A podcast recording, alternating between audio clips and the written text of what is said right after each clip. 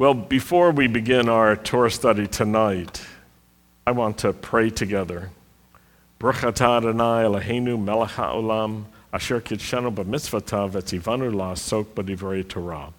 Blessed are you, Lord our God, King of the universe, who sanctifies us with his commands and commands us to engross ourselves in the words of Torah. Amen. I want to talk to you tonight about what I think is an important idea. It's the kind of fear that is useful and how to use fear for godly purposes so that you can be strong and you can be prepared for the rapidly changing situations and for the disruptions that are increasing, that are disrupting our normal lives and our plans. And this week's Torah portion is where I want to start. It's actually a study in contrast. And I want to I want to show you something how a given skill or a given ability can be used for good or it could be used for evil. And I want to focus on a particular case. It's the ability to create metal work and metal sculpture. And then we'll draw some conclusions from that, and then we'll move to the next idea. So, twice in this week's Torah portion, we, we see examples of artistic and creative design and craft, the, the technical creation of, of artwork, and then skills in foundry and metallurgy, in metalwork, the smelting and the casting of metal. And so we're going to look at two different cases. The first case is in Exodus chapter 31, starting in verse 1. And if you have a Bible, please turn there. If you have a Bible, by the way, I love to see people with Bibles. Who's got a real Bible? Wow, what a great group of people. Digital Bibles count as real Bibles, by the way. We're going to count those. Exodus 31, starting in verse 1.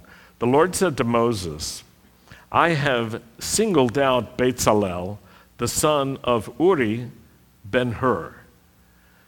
Uri, the son of Hur, of the tribe of Judah. I have filled him with the Spirit of God, with wisdom, with understanding and knowledge concerning every kind of artisanry. Now, pay attention to verse 4. He's a master of design in gold, silver, and bronze. But it doesn't stop there. He can cut precious stones to be set. So I hope, Barton, this is one of your favorite characters in the Bible. He's also a master of wood carving and every other craft. Now, let's go to the next chapter, Exodus 32. First few verses as well. We'll start in verse 1. And we won't look too much into the, to the background, but Moses has gone up to the mountain, and the people are tired of waiting for him. When the people saw that Moses was taking a long time to come down from the mountain, they gathered around Aaron and they said to him, I like this translation, get busy and make gods for us to go ahead of us. Because this Moses, the man that brought us up from the land of Egypt, we don't know what's become of him. And Aaron said to them, Are you out of your minds? That's what he should have said. That's not what he said. He said, Have your wives, your sons, your daughters strip off their gold earrings and bring them to me. The people stripped off their gold earrings and brought them to Aaron, and he received what they gave him, melted it down, and made it in the shape of a calf. And they all said, Israel, here's your God. Here's your God who brought you up from the land of Egypt. So think about it the, the first case and the second case, they both are, are using skills and abilities to do metal sculpture, metal casting, and to make something that has spiritual qualities and, and importance. The first case, Bezalel will be creating the furnishings of the tabernacle. In the second case, Aaron is creating the golden calf, which is one of the most famous idols, I think, in history. Regarding skills and abilities, the first case, the skills, the abilities are used in service to God. And in the second case, they're used in service, in spiritual service, but not to the Lord. In spiritual service to other spiritual powers and to other spiritual dynamics. So think about that. I mean, is that clear enough? Basically, similar abilities, the ability to work with metal, similar competency to make something that is um, beautiful and skillful. They're both doing this. One is getting an assignment from the Lord and doing something that's going to be beautiful and spiritually important and it's desired by the Lord. The other is using their abilities, but not for the purposes of the Lord. It's a false representation of God. Both are doing spiritual things, both are doing artistic things. One is good, one is bad. So you can't say that metal work is bad. You can't say gold is bad. You can't say being creative is bad. It's what you do with what you've got that's really important. Now, with that in mind, that's sort of like a framework for how I want to explore an idea. I, I want to talk to you about fear. How many people have noticed that fear is on the increase right now? Anybody? I want to talk to you about fear and how to make good use of it. Because fear is not always a bad thing. In fact, it can be very useful. Now, during this uh, coronavirus pandemic, I, I started by thinking that I didn't want to be motivated by fear. How many of you can agree with that? I don't want to be moved by fear, but I do want to be motivated by wisdom and by caution. Yeah, it, and we have a lot of verses we can quote, right?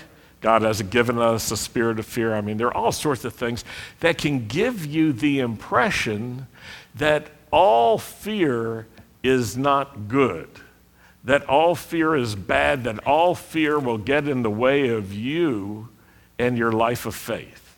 You can have that impression. Now, last night I was watching the TV news, and they were taking the exact same approach here. And they were saying something like, no fear, only the facts. It was understandable but it made me think that there's another angle to this, and I wanted to approach it with a different angle. And I, I started asking this question What kind of fear is useful, and what kind of fear is not? Instead of saying, I don't want to be afraid at all, I started saying, well, what kind of fear do I want to consider a good fear, a useful fear, and what fear is not? And so, what I want to do tonight is I want to consider the fear that is useful. And we can start with an obvious example. I think that most believers would quickly rec- recognize it's this the fear of the Lord. Right? The fear of the Lord is the beginning of wisdom. Right? So, this is the first example. I think everyone is, is familiar with that. And if someone would tell you, you know, the fear of the Lord, it's fear, it couldn't be good, you'd know that's not true. The fear of the Lord is the beginning of wisdom. Now, here's a second example of, that I want to look at fear that leads us to prepare. Fear that gets our attention because it recognizes a true danger. And that kind of fear is useful when it leads us to prepare, to get ready for something. In fact, it may give us extra power to do everything that's required. There are times when people have, like, machismo. I'm going to have a macho attitude. You know, I'm not afraid of anything that's not necessarily useful. It can be boastful, it can actually be self destructive. But the fear that helps us prepare, you see, that's a useful fear. When we realize, oh, something's going to happen or could, could happen, and we need to prepare for it so that we minimize the harm, we minimize the negative effects that it has in us. In fact, Brian Stone was encouraging me today from Proverbs 31, which talks about the wise woman. And it, one of the things it says is that the wise woman isn't afraid when the snow blizzard comes because she's ready and her family has the right clothes to wear. She got ready in advance. Now, there's a kind of fear that doesn't get ready, and you know, we want to minimize that. We want to embrace the idea that getting ready is a godly thing. Preparing for something is a godly thing. How many of you believe that it was a good idea for Noah to prepare? Yeah, it took a long time, right? Are you grateful he did? I am, and I'll tell you why. I would not exist, apparently. But not only that, you would not exist. But even if I did exist and you didn't, it would be a really weird world. I'm living in a world that is filled with people because Noah prepared, right? Now, what if he said, Well, I'm just trusting the Lord? Well, that would mean he should prepare. Why? The Lord told him to prepare, right? So if he came up with this strange theology, I'm going to trust the Lord and not prepare, it would be disobedience. It would be foolishness. It would be unwise. It wouldn't be faith. It would be trusting in his own imagination. So the fear that leads us to prepare, that's good fear. Third example fear that mixes with caution and wisdom. And this kind of fear protects us because it keeps us careful in the face of danger and threat. Mountain climbers, rock climbers know that it's important to have this kind of fear. They need to harness this fear. People in the military, people in special ops, people who, who deal with um, police work, for instance, they embrace this kind of fear because it keeps them careful.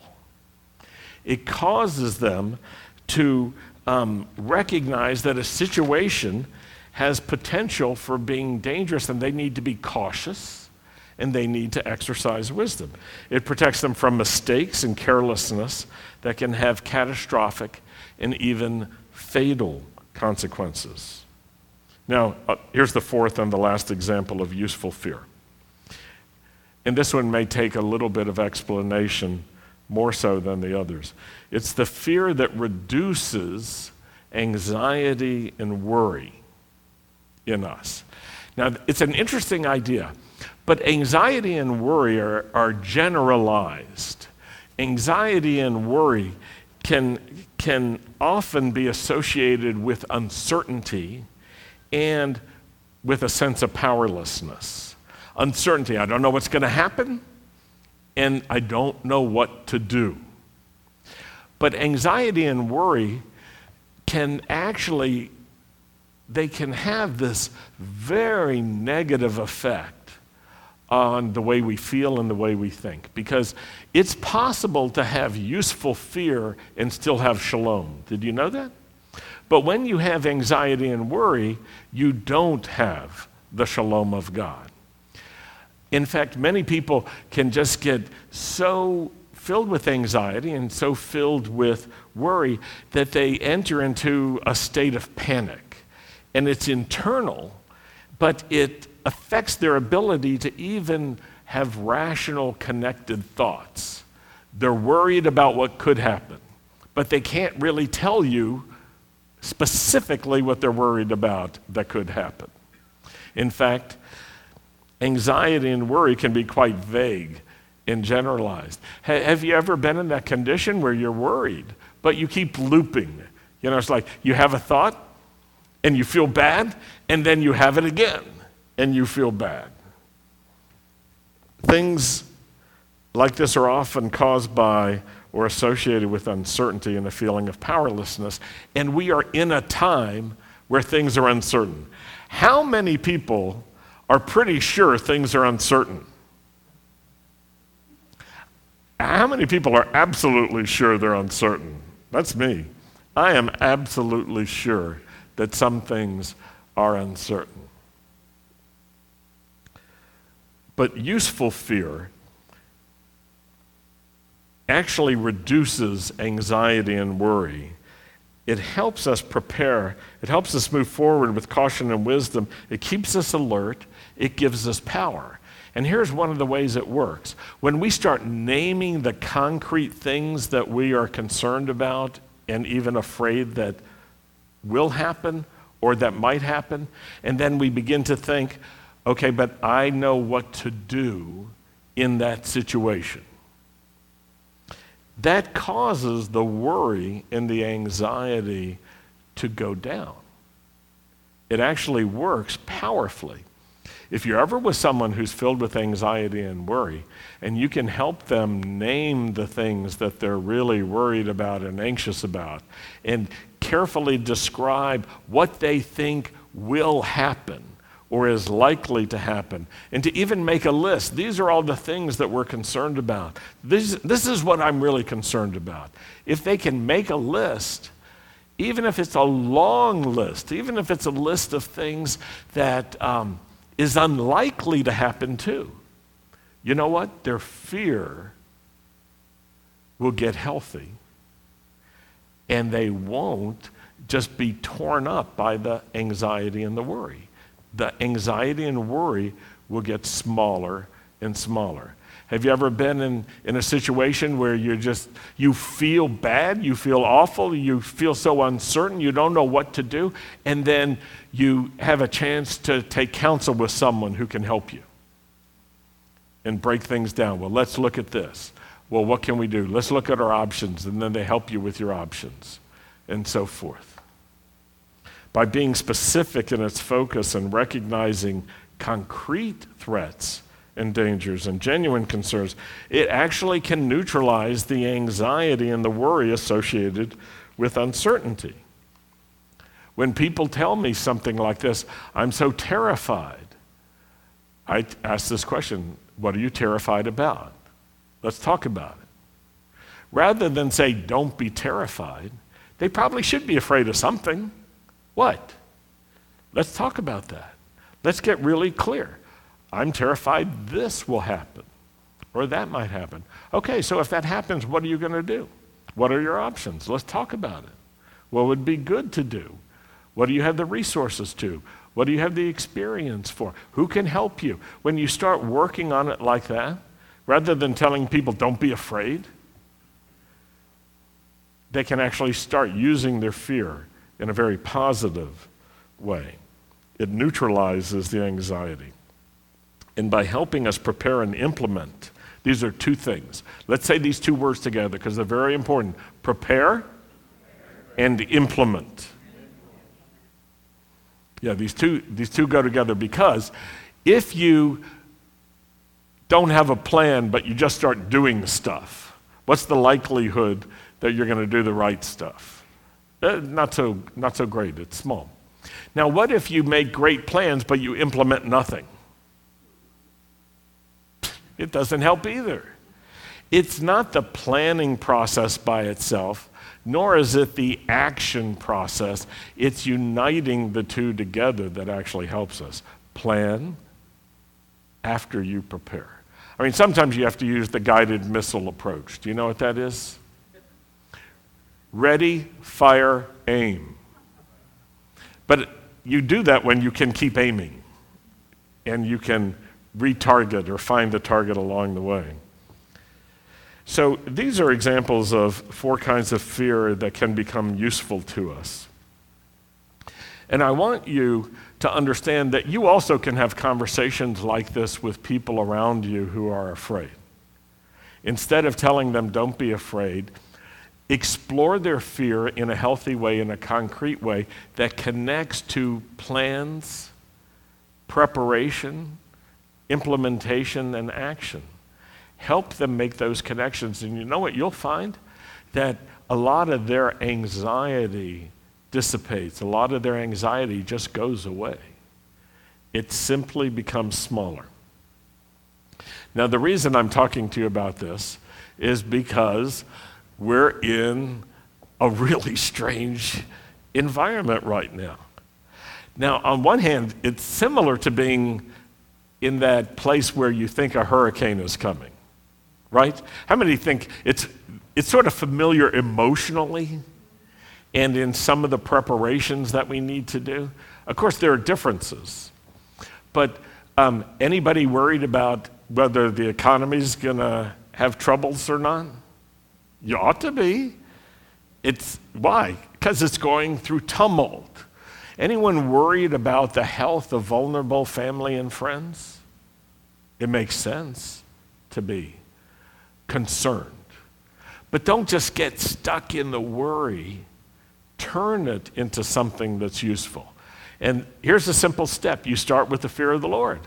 And how do you do this? You take every fear that you have and you say, Lord, I'm going to cast the anxieties on you because I trust you, even in dangerous situations. I trust you. Even in the valley of the shadow of death, I trust you. And I'm going to keep looking to you because you have given the Holy Spirit to guide us and to lead us. You've given your word to lead us. And so we're not going to be unequipped and we're not going to just totally fail if we put our trust in you. We're going to have some success. How many of you know that the idea of quarantine is actually in the scriptures? Oh, it is. So if anybody tells, if anybody quotes you all the scriptures about not being afraid of anything, say, well, that's good. What do you think about the scriptures about quarantining? Hmm. How about that? Brian Stone can give you a history lesson on how washing hands helped save the Jewish people during plagues in the Middle Ages. Because they washed their hands. Very many fewer Jewish people died only because they washed their hands. Now, how many have seen on TV that you're supposed to wash your hands a lot these days. I was in pursuit of sanitizing gel yesterday. Any good luck? Yeah. Okay, I thought I had good luck because I did a Google search. My shopping app said it was at the Walmart just down the street, and that there was, I even knew the aisle number to go to. And I went there, and the shelves were empty. and I just looked and I thought, I didn't think it was going to be here. But you know what? I put some effort into it. But I didn't stop at that moment and say, oh my gosh, I'm going to die. I don't have.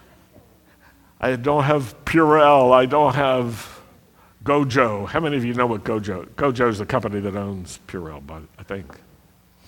I don't have that stuff. Well, actually, I don't like that stuff. I much rather prefer to uh, wash my hands. And I'm a pretty good hand washer, and I'll tell you why. I wore contacts for years.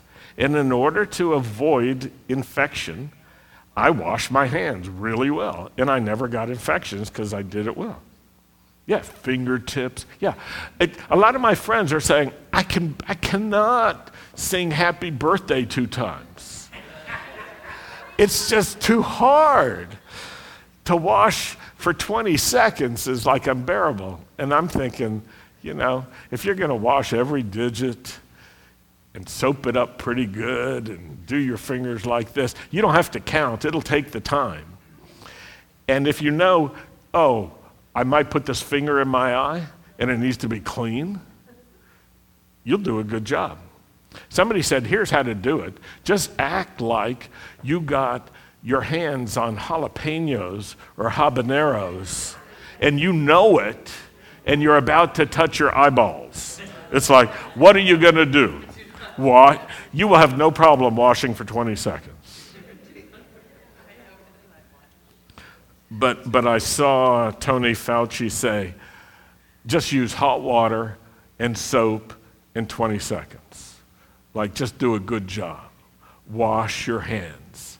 Tell the person next to you, wash your hands. Wash your hands. Wash your, wash your hands a lot. Wash your hands often.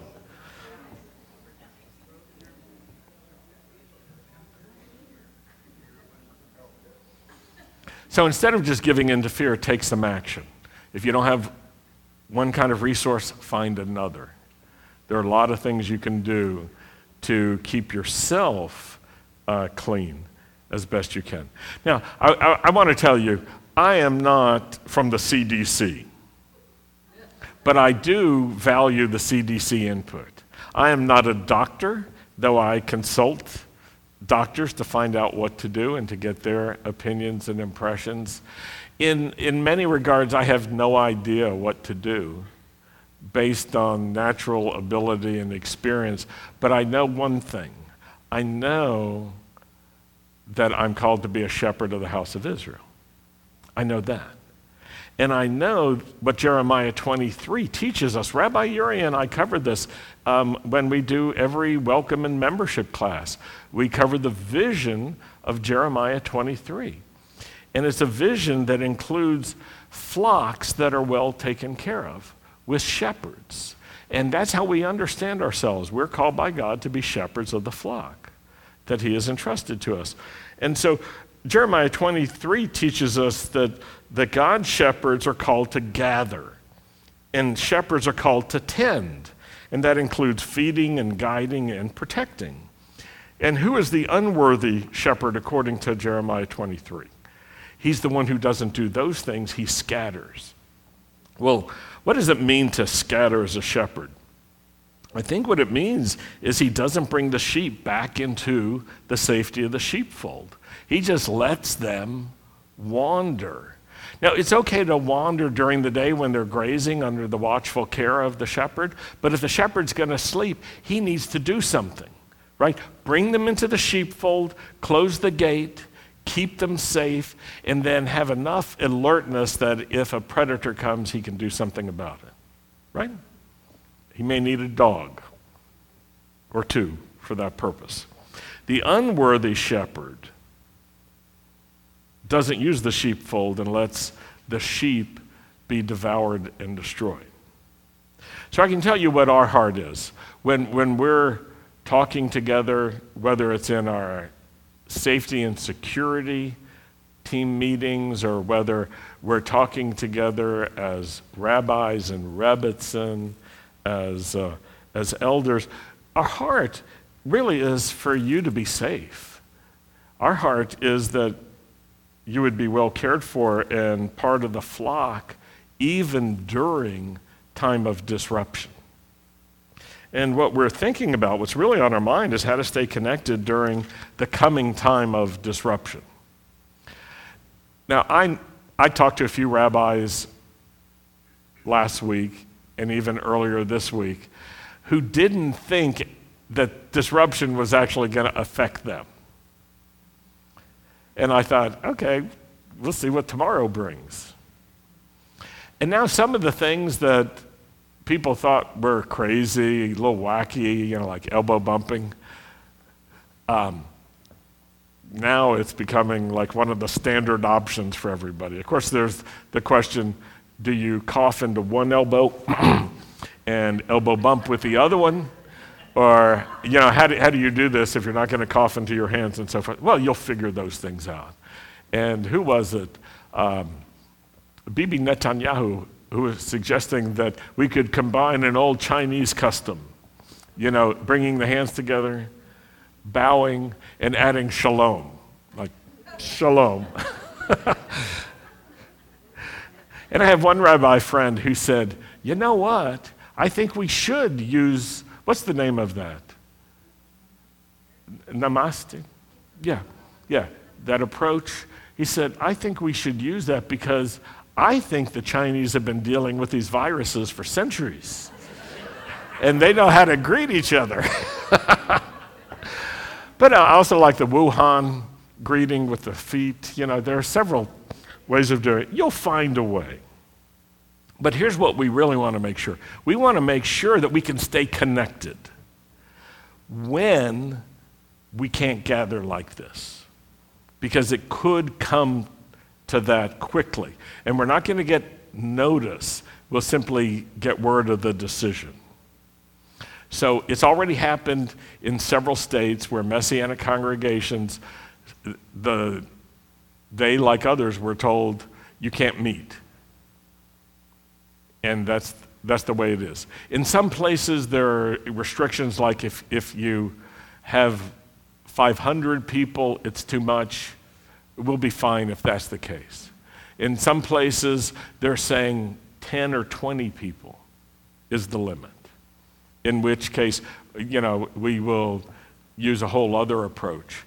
But it's also possible that there would be a 100 person limit, in which case, you know, we're thinking, what if some of the people who come on Saturday would just move to Friday nights, especially the people without young kids?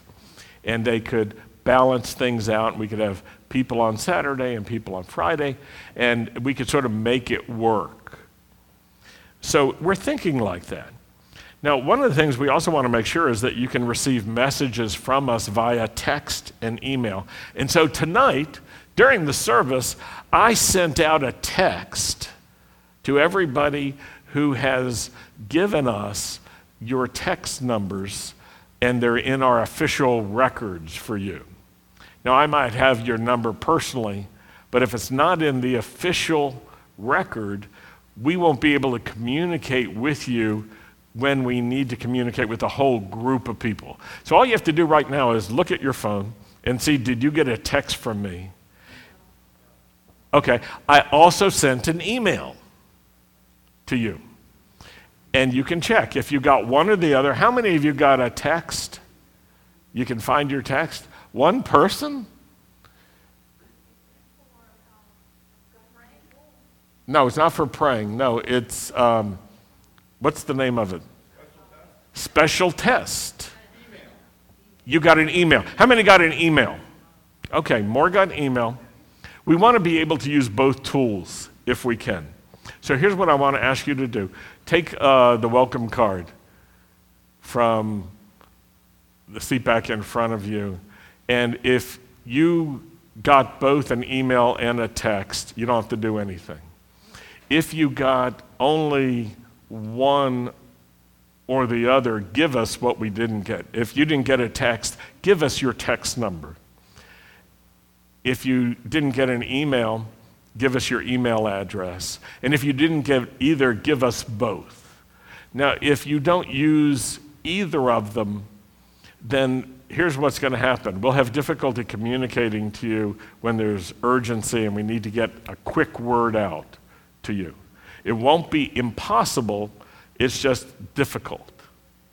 And so we're going to need help from you for that. Now, we're also asked ministry leaders to connect with you sometimes via text or email.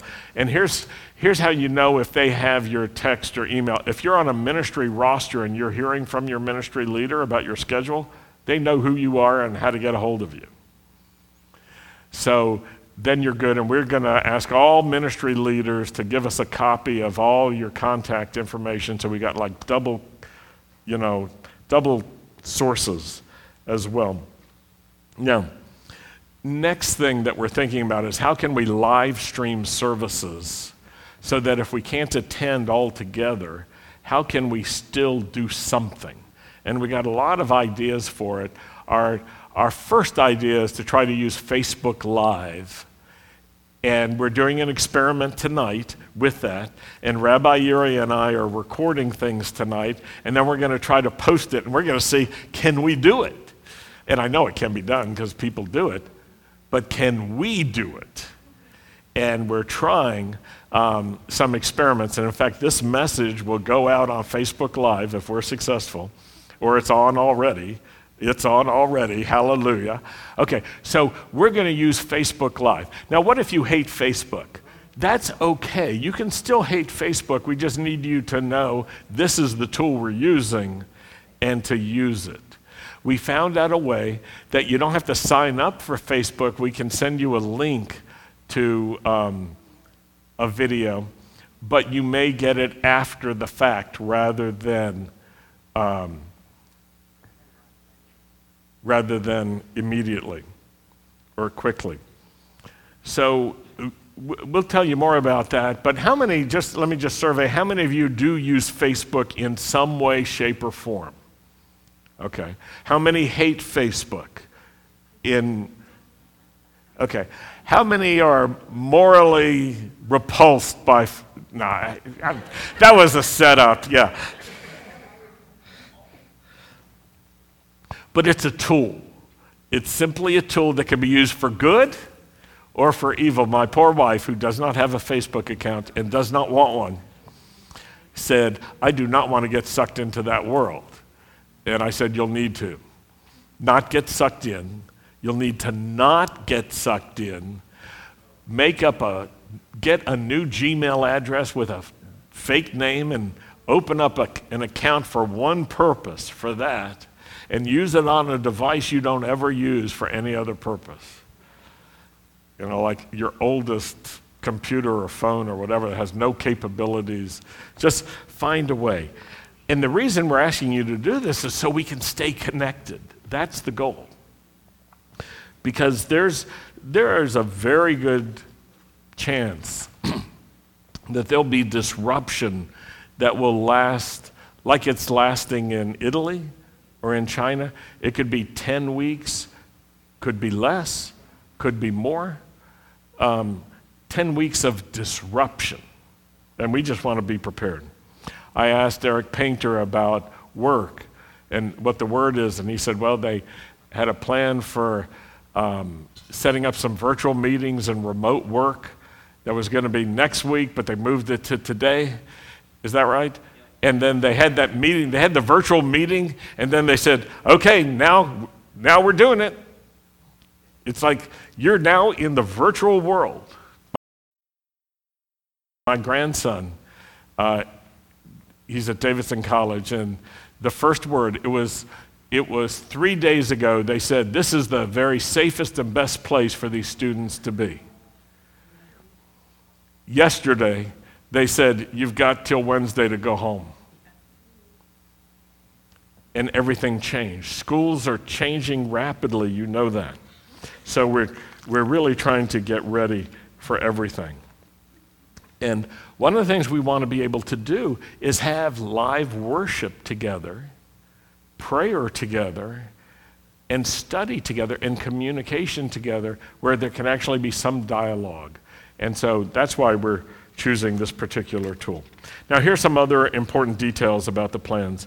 The um, Shalom Center will be closed as of now, and we'll reopen it when this whole thing finishes up. And we'll keep it closed not only for this weekend, we were going to do that as our test, but really having looked at what does it take to keep it clean and to meet CDC levels for safe food handling during this time, it's, it's too much.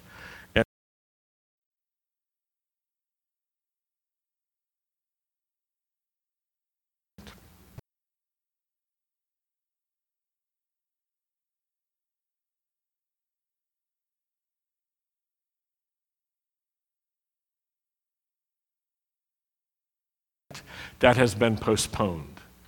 And it will be rescheduled when this coronavirus thing um, passes. So, in general, we're trying to follow CDC guidelines and not allowing people with cold or flu symptoms to attend services during this period. But this may be the last weekend. It's possible this is the last weekend that we have to deal with that because we may not be together. But if we are, let me just say to you, it's, a, it's the CDC warning. If you have cold or flu symptoms, don't come into what's called congregate settings. Don't go to a movie theater, don't go to restaurants, don't go to work, don't go to school, because those are places where you could spread whatever it is you've got. And you know what the basic strategy? Does everybody understand the basic strategy? Right now, it's slow things down, slow the, um, the infection rate down for one particular reason. So we don't um, overstress our healthcare system, so we don't have this terrible condition where there are too many sick people and not enough respirators, not enough doctors, and then they have to make decisions like on the battlefield who will live and who will die. It's a terrible thing. We do not want to put the medical professionals in that position. We don't want to put our families in that position. If we can slow things down, then it can stay manageable during this time. Plus, who knows? Maybe the Israeli vaccine will come out in time. How many are praying about that one? I am. Yeah. So, you know, don't shake hands, don't hug, don't kiss. We're trying to disinfect services. We've suspended the Torah processional tradition of touching and kissing the Torah.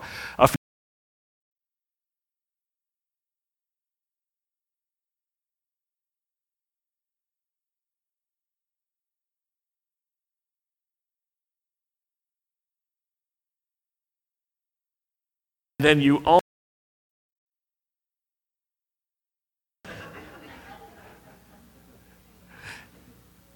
And I thought, I like that. I... Now,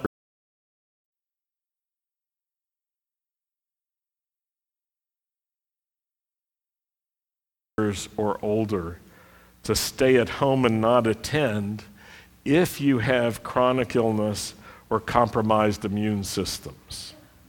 If you've been subject to repeated or unresolved acute health issues, if you've been battling serious health issues, some of the named ones are diabetes, heart disease, cancer, respiratory issues, or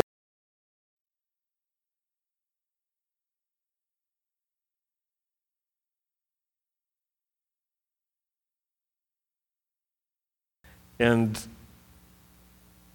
those who have been in close contact or live with anyone who's traveled will need to stay out of congregational gatherings for 14 days from the time of their last um, contact um, or their arrival back in the States. And that 14 day period seems to be a safe self quarantine number. Now, personally, Sandy and I have agreed she won't attend any events or services until her post bronchitis cough and fatigue have ended and her immune system is well functioning. She's doing better.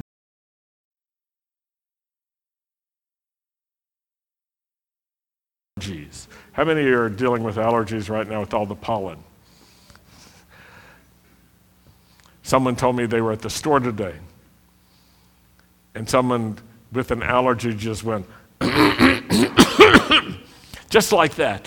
And everyone stepped back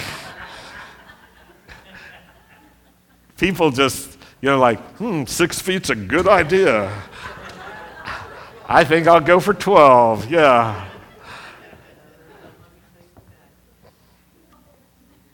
Now, some thoughts on giving. We want to encourage you to continue to bring your tithes and offerings even during this time of disruption and our online platforms, Giving Fire and PayPal, have been functioning well for years. So if you continue to use those, they should work perfectly.